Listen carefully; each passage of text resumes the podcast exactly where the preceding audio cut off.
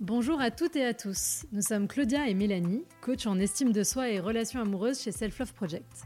Nous aidons chacun et chacune à reprendre le pouvoir sur sa vie amoureuse en apprenant à s'aimer plus pour aimer mieux et se laisser aimer. Si vous êtes à la recherche de partage, de conseils et d'astuces pour vivre une vie amoureuse plus douce et plus épanouissante, vous êtes au bon endroit. Sur ce podcast, nous échangeons chaque semaine à deux sur un sujet lié à l'amour, la relation amoureuse ou l'estime de soi ou à plusieurs avec nos invités qui viennent nous partager leurs expériences et leurs apprentissages sur ces sujets. On est parti pour l'épisode du jour. Bonne écoute Dans ce nouveau véritable épisode de la saison d'été 2022, c'est moi-même, Claudia, qui ouvrira le bal des épisodes invités. Je vous livre ici mon histoire amoureuse, faite de désillusions, de désamours, mais aussi de grands apprentissages. Je vous explique aussi de quelle façon ce parcours sentimental m'a mené à la création de Self Love Project avec Mélanie en 2018. Avant tout, je voulais vous montrer qu'on peut revenir de loin et que l'hypersensibilité et le jusqu'au boutisme et autres traits de caractère qui peuvent vous sembler moins aimables sont aussi des forces si on sait les diriger au bon endroit, vers soi-même. Bonne écoute Bonjour Claudia. Bonjour Mélanie. Aujourd'hui on est sur un format un peu particulier. Euh, comme c'est l'été, on s'est dit qu'on évoluait un petit peu.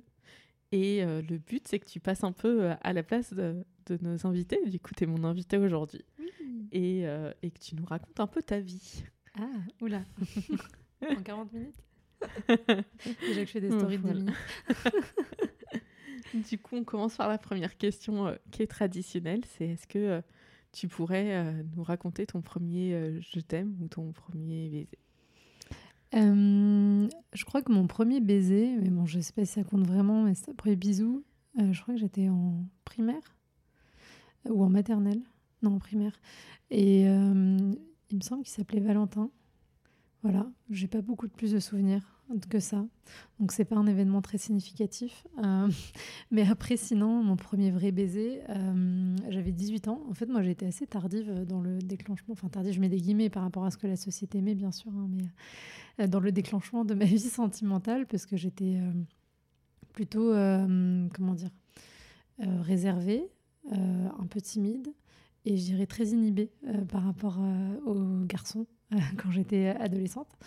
Et du coup, j'étais beaucoup dans le fantasme. Je me rappelle quand j'avais 12 ans, j'étais amoureuse, entre guillemets, d'un garçon de mon, de mon collège pendant des années que je suivais des fois dans la rue en bon stalkage des années 2000. Ah non, des, si, c'était déjà les années 2000.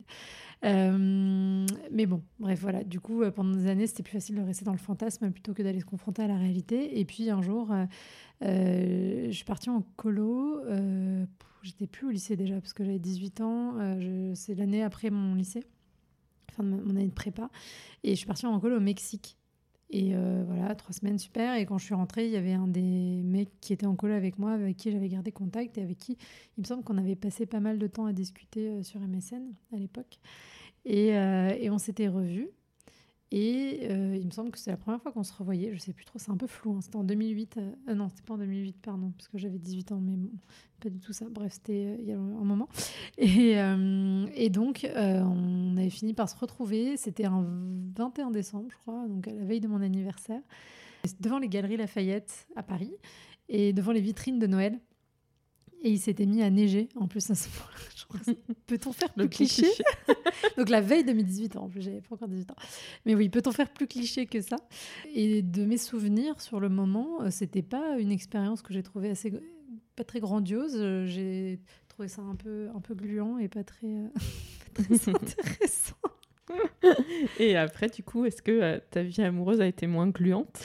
Euh, bah Après, on est resté ensemble pendant 5 ou 6 mois avec ce garçon. Euh, c'était une relation... En vrai, ça, c'était... Ça va, pour une première expérience, je l'ai connu pire après. il s'appelait Simon. Il était sympa et tout, mais c'est juste que je pense qu'on n'avait pas effectivement grand-chose à faire ensemble. Euh, on n'a jamais eu de... On faisait des, petits trucs, mais on n'a pas jamais franchi le cap. Euh, il était vierge aussi, donc euh, du coup, on n'a jamais passé ça. J'aurais mieux fait de le faire avec lui que faire avec la suite. La suite nous le... nous le prouvera, mais bref. Du coup, du coup, voilà, cinq mois, la rupture a été... Je me rappelle qu'il y a eu des histoires de on, s'embrouillait euh, via les commentaires euh, sur Skyblog avec ses potes, enfin un truc voilà très très adolescent quoi. Et après, je sais plus exactement à quel moment on s'est séparés. Après, il s'est rien passé d'exceptionnel. Euh, et ensuite, j'ai rencontré quelqu'un qui était un pote de fac d'une amie à moi à son anniversaire. Et pareil, on a commencé à sortir ensemble. On a resté ensemble deux mois. mais c'est le premier mec avec qui j'ai eu des rapports sexuels. Et ça a été la pire. non, pas la pire expérience de ma vie, mais en tout cas, ça a été une expérience très traumatique pour moi à l'époque. Parce que, en fait, euh, maintenant j'arrive à l'analyser a posteriori, mais c'est quelqu'un qui euh, était tout en train de me rabaisser, euh, qui me dénigrait beaucoup. À l'époque, j'étais en école d'orthophonie et c'était le moment où j'avais changé pour reprendre mes études, pour aller faire un DUT en gestion, enfin rien à voir. Et lui, il était en études de médecine. Et je me rappelle, hein, il m'avait dit Ah, un DUT, genre limite, c'est un peu de la merde, genre t'es qu'une merde, quoi, sous-entendu. Donc voilà le genre de personne que c'était, mais à ce moment-là, euh, comme j'avais pas vraiment confiance en moi, etc., euh, je le regardais avec des grands yeux comme ça. Enfin, vraiment, je ne sais pas ce que j'y trouvais, mais je pense qu'il y avait quand même pas mal d'emprise et j'étais euh, assez naïve et pas très mature émotionnellement, clairement, à l'époque. Je devais avoir ouais, 19 ans, quelque chose comme ça, 19 ans et demi. Et du coup, on a eu notre premier rapport, mais je me rappelle, enfin je me rappelle qu'il m'avait dit Ah ouais, euh, j'aurais pas cru, mais en fait, t'es une salope, toi. Ou un truc comme ça. Un truc hyper violent. Voilà, non, mais un truc vraiment très violent. Et du coup, euh, sur le moment, je me rendais pas compte non plus de la violence du truc, donc j'ai accepté euh, sans rien dire trop. Et je suis partie en, Inde à l'époque, donc ça c'était l'été 2018, 2008, j'ai arrivé, 2008.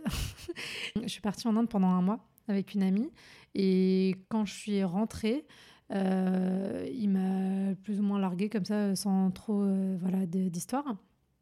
Et en fait, euh, une ou deux semaines après, j'ai appris qu'il m'avait trompé avec une nana de sa bande de potes que je connaissais plus ou moins. Enfin, moi, à l'époque, tout le monde connaît tout le monde, vous voyez l'idée. Et en fait, je me suis remémoré la fête de la musique juste avant que je parte en Inde, où en fait, j'ai réalisé après coup qu'il avait passé la soirée à, m'éviter et à chiner cette, cette fille juste sous mes yeux. voilà, c'était ce genre de tocard, quoi. Et voilà, et donc quand j'ai appris, qu'il m'avait trompé. Euh, déjà, j'ai passé une nuit de merde et franchement, je pense que c'est une des pires nuits de ma vie. Je m'en souviens encore, c'était il y a plus de 10 ans. Hein. Euh, c'était vraiment une des pires nuits de ma vie et vraiment, j'étais au fond du trou parce que. Alors moi, l'histoire de la confiance et la blessure de trahison, ce genre de choses, c'est des trucs qui sont hyper forts euh, chez moi. Et donc ça a appuyé exactement là où il fallait pas. En plus, je pense que j'avais été beaucoup dans le fantasme à l'époque de me dire, oui, ma première fois, j'attends, pour que ce soit avec quelqu'un de bien, etc., etc. Et j'ai vraiment fait ça avec le pire euh, qui pouvait passer, quoi. Donc euh, vraiment mauvais choix. Et donc je suis allée euh, chez lui le lendemain matin en mode supra vénère. je suis très gentille, mais des fois j'ai des pics. Genre je sais pas, mon cerveau explose et je fais des trucs un peu what the fuck. Et je, je me rappelle très bien parce qu'il habitait dans une chambre de bonne dans le 16e. Et je me revois sur la ligne 6, là, comme ça, voir tous les immeubles qui passaient et tout. Enfin, c'était très cinématographique. Et, euh, et, donc, à toquer à sa porte, euh, et lui qui ouvre, qui se dit Mais qu'est-ce qu'elle fout là? Et moi, je sais plus exactement ce que je lui ai dit, mais en gros, j'essaie de le confronter un peu en lui disant Ouais, tu m'as trompé, machin, je sais pas quoi et tout. Et lui qui me dit Mais non, pas du tout. Enfin, bon, il nie et tout. il a jamais reconnu, euh, je crois, ce qui s'était passé. Et, et, à un moment donné, il me dit Ouais, c'est un peu le bordel chez moi, tu veux pas rentrer pour faire le ménage ou un truc comme ça. Enfin, mais qu'est-ce qui se passe? Où suis-je? Bref, je sais pas combien de temps ça a duré. Franchement, c'est complètement. Enfin, j'ai pas retenu tous les trucs. Mais je me rappelle par contre très bien, une fois qu'il a fermé la porte, je me suis assise euh, dans les escaliers et en fait, je me suis retrouvée complètement euh, tétanisée.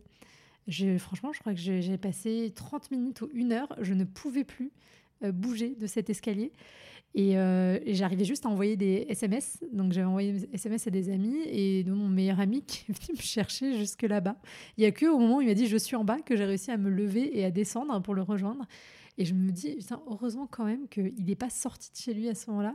Je suis sûre qu'il m'aurait enjambé et il serait descendu. Vraiment, genre, je vois l'image tellement. Euh. Donc voilà, du coup, euh, première expérience compliquée. Et du coup, comment tu termines ça et comment ça s'est passé après? Difficilement. À l'époque, j'étais déjà en thérapie. Euh, j'étais en psychanalyse, euh, donc euh, bon, c'est des choses que j'ai abordées dans ma thérapie à, l'époque. mais ça a été très compliqué. j'ai pas mal pleuré. j'ai commencé à faire la fête, parce qu'avant ça, j'étais quand même assez calme, mais ça m'a, ça m'a plongé dans, le, dans, dans, la fiesta partie. Tu nous as rejoint. j'ai rejoint du côté obscur donc ouais, il y, a eu tout ça. Et oui, si. Euh, ce qui s'est passé aussi, c'est que euh, en parallèle de ça, il y avait un mec avec qui je parlais depuis que j'avais 16 ans. Donc à l'époque, ça faisait déjà euh, ouais, plus de 3 ans qu'on parlait ensemble. sur MSN, qui était un, ami d'une amie à moi de, lycée. Et euh, donc au tout départ, à 16 ans, il m'avait proposé qu'on aille euh, au cinéma tous les deux. Mais comme je disais, à l'époque, j'étais très inhibée, très timide, etc. Donc j'avais refusé. Mais on avait continué à parler et moi, je le considérais comme mon deuxième meilleur pote. Enfin, on se racontait tout. Il savait ma vie amoureuse, enfin plein de choses et tout. Et à ce moment-là, il partait pour faire ses études au Japon parce qu'il était en études de langue, tout ça. Et Juste avant de partir, il me sort un truc du style Non, mais tu sais, euh, ai, j'ai parlé de toi avec mes potes. Ils m'ont dit que euh, bah, euh, c'est clair que si je partais pas au Japon, c'était évident qu'on aurait pu être ensemble. Un truc dans l'idée. On voit le bail, le truc. Alors, moi, à l'époque, il m'en fallait pas plus hein, pour démarrer au quart de tour. Et, je crois qu'il avait suggéré l'idée que je vienne le voir. Donc ça, c'était au mois de septembre. Euh, et ben du coup, je pense qu'une semaine après ou deux semaines après, j'ai pris mes billets pour aller le voir au mois d'avril.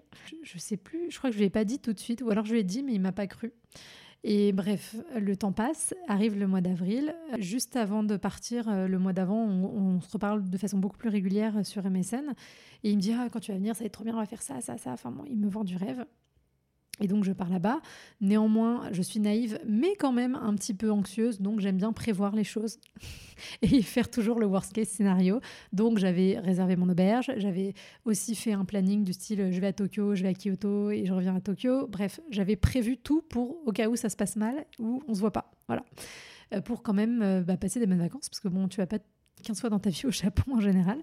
Euh, donc je suis arrivée là-bas, je me suis posée à l'auberge, je envoyé un message. Bon, à l'époque, euh, donc là on était en, avril 2009. À l'époque, les, SMS, enfin bref, l'internet c'était pas comme maintenant, euh, c'était un peu moins flex. Mais bon, je envoyé un message sur Facebook pour lui dire je suis là, que fait-on? Et il ne m'a pas répondu un jour, deux jours, trois jours, euh, passe le temps que je devais passer à Tokyo, je pars à Kyoto faire mes trois jours, toujours pas de réponse. Et quand je reviens, il me restait deux jours, deux jours et demi à Tokyo. Et là, je lui renvoie un message en lui disant Écoute, mec, euh, j'ai fait 12 000 km pour te voir. Donc maintenant, tu vas te sortir les doigts et tu vas faire en sorte qu'on se voit, s'il te plaît, quoi, en substance. Donc là, il a réagi. Il m'a proposé qu'on se retrouve. Donc on s'est retrouvés euh, le lendemain pour aller dîner ensemble. Enfin, encore une fois, très improbable comme truc, parce qu'on s'est retrouvé dans un quartier euh, très emblématique de Tokyo, où il y a du monde partout, pour te retrouver, euh, c'est l'enfer quand tu connais pas.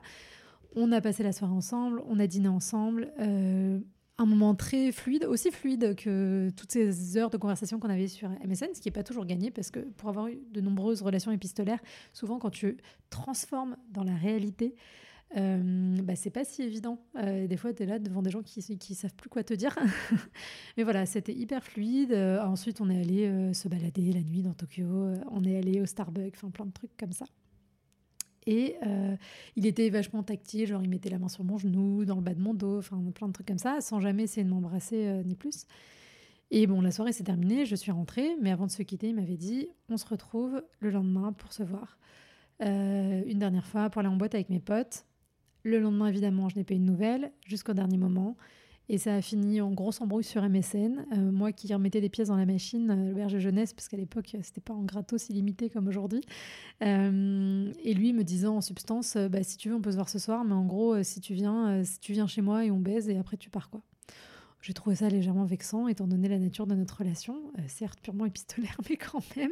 Donc, euh, je lui ai dit en substance que c'était un gros con. Et euh, on s'est quitté là-dessus. Et donc, c'est la dernière fois, quasiment la dernière fois qu'on a parlé, parce qu'il y a eu d'autres fois, comme ça, des petites paillettes, mais c'est tout. Et je suis rentrée en France en ayant mis évidemment cette histoire derrière moi, mais j'en avais besoin. Alors, je sais que ça Je me rappelle qu'à l'époque, mes potes me prenaient un peu pour une folle d'être partie faire ça. Mais euh, j'avais besoin à ce moment-là d'aller jusqu'au bout de ça, et bon, d'ailleurs c'est un truc que j'avais creusé en thérapie, pour pouvoir euh, ouvrir la porte à autre chose. Voilà. Bon, après, moi je suis très jusqu'au boutiste et je dis pas qu'aujourd'hui je referai la même chose, hein, clairement. Euh, voilà, mais bon. Et donc du coup, bah, il s'est avéré que quelques mois plus tard, j'ai rencontré un autre homme qui s'appelait Yannick, et pareil dans un groupe de potes à l'époque. pas du tout le même genre, hein. quelqu'un de très gentil, très intentionné, très patient, voilà, Vraiment quelqu'un de très chouette. Et euh, c'est avec lui que j'ai ma première vraie relation euh, longue. et d'adulte, entre guillemets, parce qu'on a eu une relation de 4 ans. Sur les 4 ans, on a vécu 3 ans ensemble, sachant que quand on s'est mis ensemble, on était relativement jeunes, parce qu'on avait, moi j'avais 21 ans, je crois, ouais, ça, à peu près. moi, c'est pour ça que je dis, il n'y a pas la bonne personne, il y a vraiment la bonne personne au bon moment, parce qu'à ce moment-là de ma vie, c'était exactement la personne dont j'avais besoin pour guérir de ce que j'avais vécu avant mais sûrement comme cette histoire au Japon était la bonne personne pour euh, m'émanciper d'une certaine façon aussi, parce que même si j'avais 19 ans, mes parents n'étaient pas très pour le fait que j'aille au Japon euh, toute seule. Euh, voilà. Enfin voilà, donc chaque, chaque rencontre que j'ai faite, même les plus difficiles, ont été une forme d'apprentissage et m'ont permis d'avancer et de grandir. Alors c'est sûr que des fois ça se fait dans la douleur et ce serait préférable peut-être que ça se fasse autrement, mais en tout cas c'est bien d'en tirer ça. Et, donc oui, c'est lui dont j'avais besoin à ce moment-là pour guérir de cette relation mornée euh, du, Japon, mais surtout de celle d'avant avec ma première expérience sexuelle qui était très compliquée. Et d'ailleurs, euh, pendant euh, cette, ces premiers mois de relation, c'était hyper compliqué parce que j'étais complètement bloquée. En fait, j'ai développé un vaginisme, qu'on appelle secondaire, parce qu'il n'est pas, bah, pas primaire, quoi, c'est pas d'office. C'est lié à une expérience qui peut être traumatique. Et du coup, il y avait impossibilité euh, de pénétration. Alors c'est sûr que maintenant, euh, avec tout le, recul que j'ai, euh, ce serait sûrement différent parce que je considérais la relation sexuelle ailleurs que forcément dans la pénétration. Mais à l'époque, c'était quand même quelque chose dont on parlait moins. alors lui, il était très compréhensif, il était très patient, hein, donc c'est pas le souci. Mais voilà, ça a mis quelques temps à se débloquer, ça finit par se débloquer et après, les choses ont coulé mois après mois, année après année. Donc on a emménagé ensemble.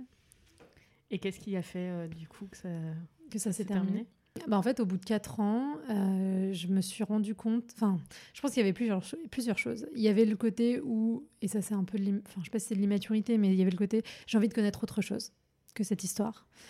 Euh, il y avait le côté où en fait c'était quelqu'un de vraiment très très gentil qui posait peut-être pas tout le temps ses limites avec moi et on sait comment on a tendance à être surtout quand on est jeune et qu'on n'a pas fait de travail sur soi, avec des gens qui posent pas leurs limites, c'est qu'on peut parfois devenir un petit peu, euh, comment dire, tyrannique. Tyrannique, merci. J'avais dictateur en tête, mais tyrannique c'est mieux. Euh, alors je pense pas que j'ai été un grand tyran parce que c'est pas non plus dans ma nature, mais j'avais l'impression d'être ça et je me renvoyais à moi-même cette image et en fait je ne supportais plus cette image de moi. Alors ça, je le dis avec l'analyse a posteriori parce que quand j'y étais, je savais pas trop ce qui se passait. J'avais juste l'impression, j'ai juste eu la sensation qu'il fallait que je parte. En vrai, c'était un peu sous-jacent depuis des mois, mais sans vraiment que je m'en rende compte. Et bon, après, ça a été assez violent parce qu'on était entre deux changements. Enfin, on était en train de changer d'appartement, donc on était entre deux appartes. Et un jour, on s'est retrouvés. Je lui ai dit, écoute, euh, je pense que c'est terminé, il faut qu'on se sépare. Quoi. Donc, pour lui, ça a été euh, beaucoup, beaucoup surprenant. Ce mot n'existe pas, enfin, dit comme ça, mais c'est très surprenant et très violent, je pense. Euh, et même moi, en plus, à l'époque, j'ai pas forcément su le justifier. Euh, en plus, moi, je suis du genre à tout couper euh, au moment de la rupture. Et, et, donc, ça peut être très dur pour la personne en face, clairement. Si c'était à refaire autrement, peut-être que je referais autrement. Mais bon, de toute façon, à l'époque, j'ai fait comme j'ai pu. j'ai pas mal culpabilisé pendant longtemps, je pense, quand même, d'avoir fait les choses comme ça. Déjà de l'avoir quitté, mais bon. alors qu'il était adorable. et d'avoir fait les choses comme ça. Mais bon, c'était pas, c'était pas écrit qu'il fallait qu'on continue à être ensemble, je pense. En tout cas, c'était pas ce, que je désirais. Donc après ça, euh, j'ai fait euh, ce que j'appelle moi ma crise d'adolescence post-rupture. Donc en général, je, en moyenne, je trouve que ça dure six mois où euh, on va pas bien, du coup on sort beaucoup, éventuellement on peut se retrouver à boire un petit peu trop, euh, à faire un petit peu des choses à gauche à droite, euh, pas forcément très funky, jusqu'au moment où on touche le fond, on se dit oh bah, peut-être qu'il faut que j'arrête et que je remonte la pente. En tout cas c'est mon schéma personnel, je sais pas s'il y en a d'autres qui se retrouvent là-dedans, mais et donc ça ça a duré un petit moment et j'ai enfin un gros six mois. Et en fait j'ai rencontré début 2014 j'ai eu mon premier travail. Et j'ai rencontré Thomas, qui est la personne avec qui j'ai eu une relation ensuite euh, pendant quelques années. Et bon, alors ça, ça a été aussi une sacrée histoire parce que quand on s'est rencontrés, alors là, pour le coup, on est dans le cliché le plus total, mais je pense qu'on peut dire que euh, mon premier jour de travail, on m'a présenté euh, à l'équipe de gens avec qui j'allais travailler. Et genre, j'ai croisé son regard et j'ai senti qu'il y a eu un truc directement. Et après, je n'arrivais quasiment plus à le regarder dans les yeux. Enfin, j'étais toujours hyper intimidée et lui aussi. Enfin, bref, un truc comme ça. On était tout le temps en train de se charrier, tout le monde se foutait de notre gueule en disant qu'on était ensemble, que machin, bref, que des histoires comme ça. Vive le travail. Et quelques mois ont passé. Au bout de trois mois, j'ai fini par lui proposer d'aller boire un verre. Et euh, il m'a dit, il a botté en touche en disant non, je veux pas vraiment et tout. Sauf qu'il m'a dit non, mais à côté de ça, il a continué d'entretenir euh, l'ambiguïté. Et bon, je m'y suis laissée aussi euh, entraîner. hein, Il n'y a pas de. Mais euh, voilà, en me disant que il avait envie, mais qu'il pouvait pas parce que tu comprends sa relation précédente, ça a été dur, il a tellement souffert, euh, son cœur est brisé, comment refaire confiance à nouveau, voilà, voilà, voilà, tout ça. Rassurez-vous, hein, nous, ses amis, on disait qu'il fallait pas y aller. je vais quand même me défendre par moment. Non, mais bon, c'est bien la preuve que de toute façon, dans ce genre de situation, on peut dire ce qu'on veut aux gens. Euh, si les gens ne sont pas prêts à entendre, ça ne sert à rien. Et la seule chose qu'on peut faire, c'est les récupérer à la sortie. Ça. très clairement. Et mais voilà, c'est quand même quelque chose qui a duré pendant au moins 8 ou 9 mois. Euh, comme ça. Et pour moi, c'était assez souffrant comme situation parce que dès que j'essayais de m'extraire, bah, déjà, on travaillait, euh, genre, il était le bureau collé au mien. Enfin, globalement, euh, c'est quand même dur de s'extraire dans ces situations. Euh, et même quand j'essayais de m'extraire psychiquement, il revenait en fait. Mais bon, c'est classique euh, de, de, ce- de ces schémas-là. Il revenait et, en même temps, on n'était pas ensemble. Et des fois, il me faisait des crises de jalousie euh, parce qu'on lui avait pas gardé la place. Comme il avait un côté un petit peu parano, euh, il- on lui avait pas gardé la place à table et du coup, bim, ça revenait. Enfin bref, voilà. C'était un petit peu euh, compliqué. Et euh, pourtant, j'ai continué à m'accrocher jusqu'au jour où j'ai décidé de changer de travail. Et où il m'a dit, je me rappelle très bien, on était dans le RER, on rentrait du travail. Et il m'a dit, non, mais c'est pas grave, euh, on pourra rester amis et tout. Et je l'ai regardé, je lui ai dit, mais tu sais, Thomas, moi, j'ai pas besoin d'amis en plus, donc non. Et donc là, le lendemain, il m'a proposé qu'on aille boire un verre. donc voilà, quand je vous dis que lâcher prise est le meilleur moyen pour sortir de cette situation, ça veut pas dire que ce sera ça le résultat que vous allez avoir, mais au pire, euh, bah, vous êtes tranquille et vous vivez votre vie, et au mieux, bah, la personne, elle se sort les doigts, et voilà. Donc, euh, conseil au passage. Donc voilà, et du coup on a commencé notre relation qui, même une fois qu'elle s'était transformée en vraie relation établie, déjà le premier mois c'était pas simple parce qu'il me restait encore un mois avant de partir, on l'a dit à personne. Donc pendant un mois c'était un truc un peu caché au travail. hein, euh, au travail. Euh, on leur a dit quand on a fini par partir, enfin quand j'ai fini par partir, et puis les trois premiers mois de relation, euh, lui il habitait euh, pas à côté parce qu'il était à côté de Melun, donc c'est quand même pour ceux qui ne sont pas en région parisienne une bonne, une demi-heure de train, mais bon, trajet tout compris c'est une heure de route on va dire. Et en fait souvent en semaine comme il travaillait sur Paris, il venait, on passait la soirée ensemble, euh, on couchait ensemble éventuellement, et euh, après il rentrait chez lui. Il ne voulait pas dormir chez moi, même le week-end, et il ne voulait pas que je vienne chez lui parce que c'était son espace, parce que machin, machin, machin. Donc, et moi j'acceptais, parce que trop bonne poire, hein, les limites n'étaient pas euh, quelque chose que je connaissais apparemment à l'époque. Et jusqu'au jour où, c'est très marrant parce qu'au moment où j'étais en train de câbler et où j'étais prête à lui dire c'est bon maintenant tu me saoules avec tes histoires genre la, dormir à la maison ou c'est fini, et ben il s'est spontanément mis à dormir à la maison. Bon. Donc voilà, du coup, petit à petit, les choses se sont mises en place. euh, on a fini par se dire je t'aime au bout d'un an de relation. Euh, mais il y avait toujours des choses que j'avais pas forcément voulu voir, mais qui existaient avant qu'on soit en relation ensemble, qui étaient compliquées. Euh, je me rappelle très bien d'une conversation, ça faisait un peu plus de six mois qu'on était ensemble, et on était sur les quais et tout, et genre, il me dit, je sais même pas pourquoi on parlait de ça, il me demande, mais du coup, toi, tu as eu combien de partenaires sexuels dans ta vie? Et je lui dis un chiffre qui devait être 6 ou 7, enfin, c'est... Voilà. Sauf que mon chiffre était plus grand que le sien. Et là, drame international. Je le vois qui se ferme. En fait, il y avait une capacité à se fermer émotionnellement qui était ultra violente. En fait, le silence, c'est une forme de violence euh, horrible qu'on peut infliger à quelqu'un. Euh, couper la communication avec quelqu'un avec qui on est, c'est horrible. L'ignorance, euh, tout ça, c'est terrible. Et il avait cette capacité à le faire de façon très forte, et en plus en envoyant des ondes d'énergie, de, de, hum, ouais, de, colère et, de négative que moi je captais très fortement. Et du coup, c'était hyper douloureux. Euh, et donc, ouais, là, il s'est fermé. Et on, je me rappelle qu'on on a marché 30 minutes après pour que je raccompagne à la gare. Il ne m'a pas adressé la parole de tout le trajet. Et moi, j'étais là à faire comme des petits bonds pour essayer de dire non, mais regarde, et essayer de rattraper le truc. Et il ne s'ouvrait pas. Ensuite, on ne s'est pas parlé pendant deux ou trois jours par message. Et je sais plus qui a fini par faire le cap. Je sais plus si c'était moi ou si c'était lui. Et on s'est retrouvés. Et je sais qu'après, il m'a dit Ah non, mais pour moi, c'est en gros, c'est moi qui aurais dû m'excuser. On rappelle qu'il n'y a pas eu de problème hein, à la base. Je pense surtout que c'est lui qui a lancé la conversation. Mais bon, bref. Donc voilà, ça c'était sur la première année, plus plein de choses euh, que j'ai oubliées. Euh, malgré tout ça, on a quand même décidé de- d'emménager ensemble. Euh, ça faisait un peu plus de deux ans, que, quasiment deux ans qu'on était ensemble. Pareil, euh, il y avait plein de trucs de jalousie. Je me rappelle, je, devais aller voir un pote à un moment donné euh, que je, dont il n'avait jamais vraiment entendu parler, parce qu'à l'époque, on se voyait pas beaucoup. C'était un pote de fac. Et quand je lui ai dit, il m'a fait la gueule, bah, pareil, pendant tout le trajet de train jusqu'à Melun. Et, euh, et il m'a dit, non, mais c'est bien, tu as raison de miser sur plusieurs chevaux. What? Mais qu'est-ce qui se passe? Donc voilà, que des trucs comme ça. Et pareil, quand on venait juste d'emménager ensemble, une dispute, je raconte parce que c'est pour dire à quel point c'est complètement aberrant. On sort d'un anniversaire, on était au bois de Boulogne. Bon, on était un peu ivre. C'est une de mes histoires préférées. on était un peu ivre et euh, pour ceux qui connaissent pas, euh, Boulogne pour revenir dans Paris après, on pour prendre le métro, c'est pas toujours très pratique. Il faut trouver le où est la bonne station la plus proche. Et on avait regardé sur un plan euh, qui avait dans la rue là, et moi je dis bah il faut aller à droite, non à gauche, et lui me dit non, il faut aller à droite. Et j'insiste en disant non, mais c'est à gauche parce que là à droite on va aller dans le bois et on va pas rentrer à la maison, c'est pas possible.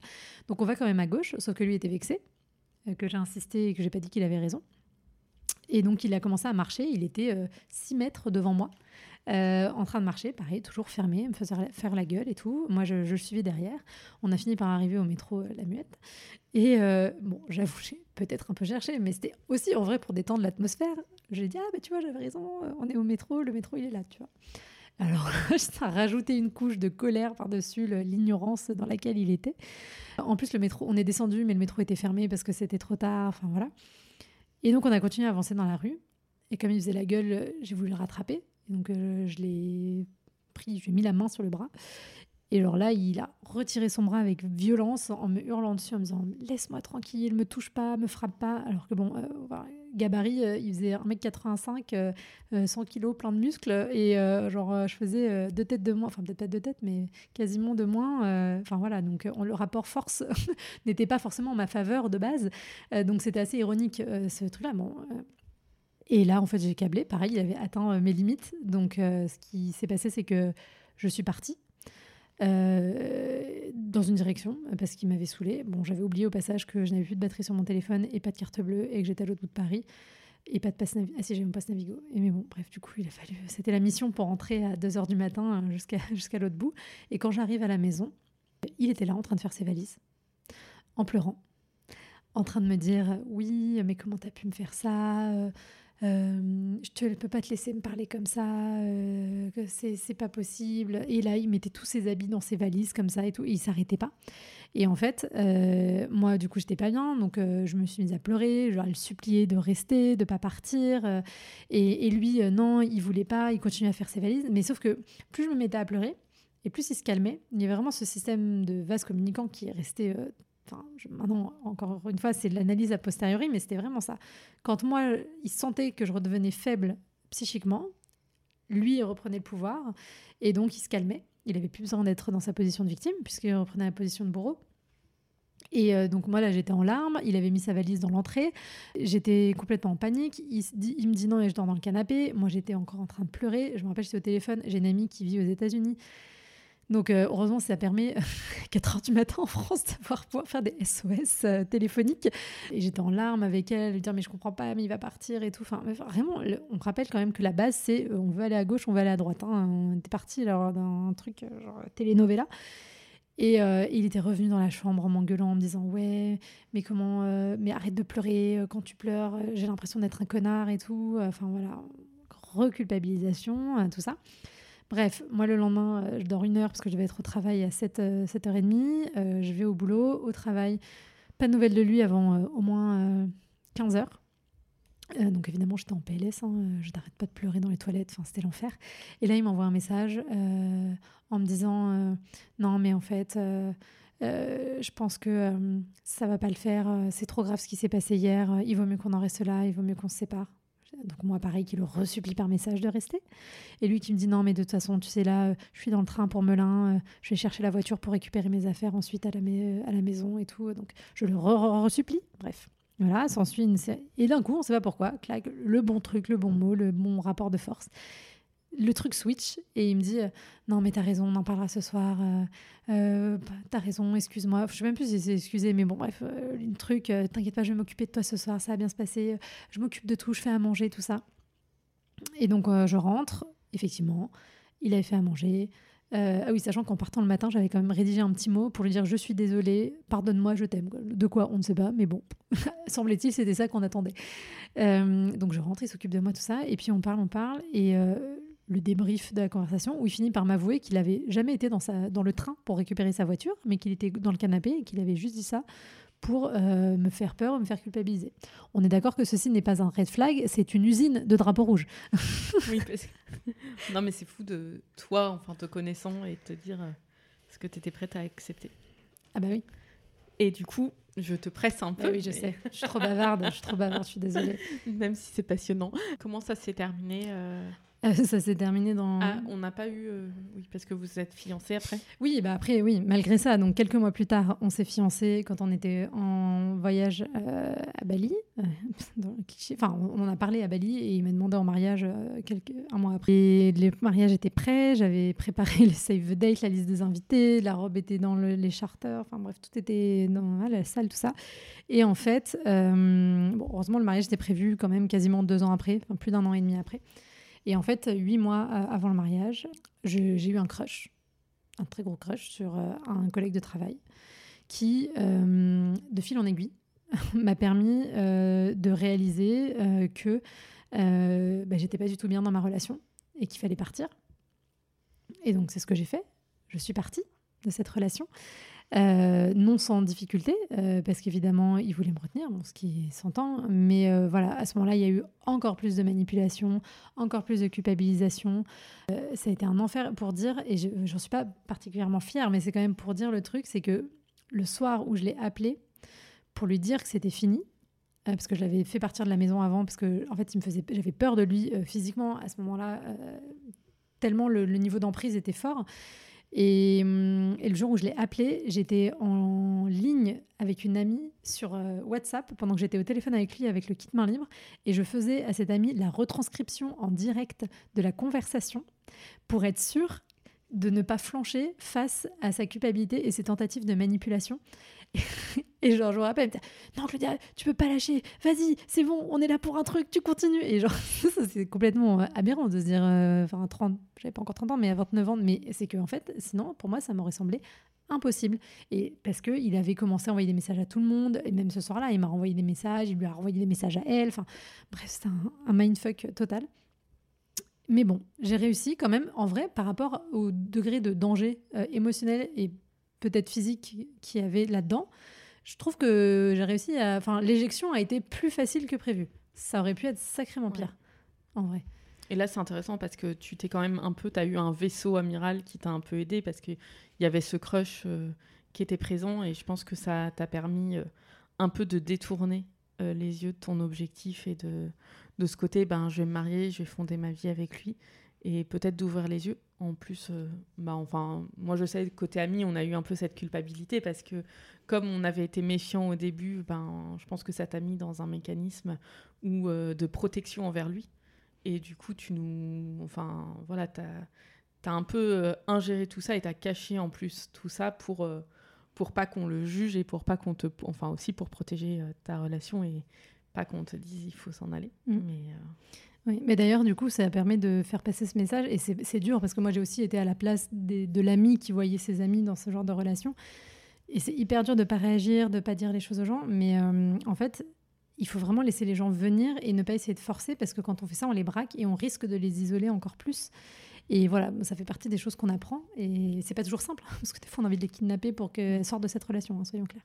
Mais voilà, du coup, l'éjection a été euh, beaucoup plus efficace que ce qu'on aurait pu penser étant donné la situation. Et effectivement, il y avait ce, garçon euh, sur lequel j'avais un énorme crush qui m'a permis de me concentrer là-dessus. Et ça a duré euh, un an et demi au moins, avec moult péripéties qu'on ne racontera pas ici. non, parce qu'on va peut-être en faire une série télé un jour.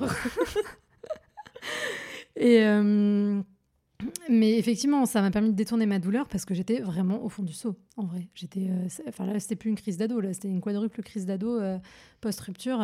c'était hyper compliqué. Enfin, maintenant, avec le recul, je me rends compte à quel point j'étais vraiment en souffrance, à la fois effectivement de, de cet espoir de vie commune qui s'en va, de tout ce que tu réalises, de ce que tu as supporté dans la relation, du fait d'avoir été dans une relation avec quelqu'un qui t'a quand même sacrément tiré vers le bas et qui fait qu'il faut te reconstruire. Enfin, en fait, le cumul de tout ça faisait que ça a été hyper difficile.